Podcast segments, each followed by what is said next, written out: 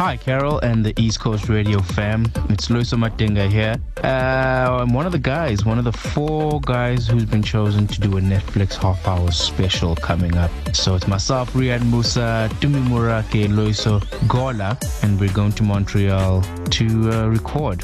Very exciting. I just uh, found out via email, very formal. I was excited for about 10 seconds and then I've been um, scared ever since. It's a, it's a very big opportunity. I mean, there's Chris D'Elia is also recording there.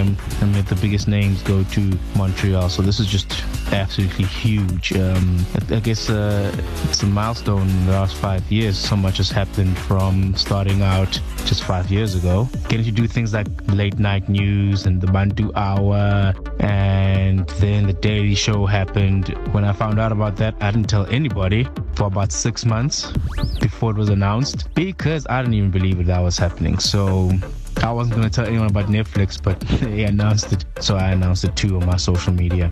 Yeah, but it's hell of exciting to go from, you know, traveling from rural areas to go to school in Kokstad, listening to East Coast Radio, Damon Beard and all those guys back in the day. And uh, now I'm on East Coast Radio talking about taking on the world stage. Um, it's, it's one hell of a full circle. Uh, I feel very fortunate. I just think it's bigger and better things that are going to happen for South African comedy, entertainment, and just South Africans in general. I think we're dope, dope, dope, dope, dope, and we just need to believe in ourselves. We suffer more from low self-esteem than anything else in this country, but I think we're we're amazing and we keep proving it. All the best to the other guys. I think we're gonna have fun in Montreal taping for Netflix.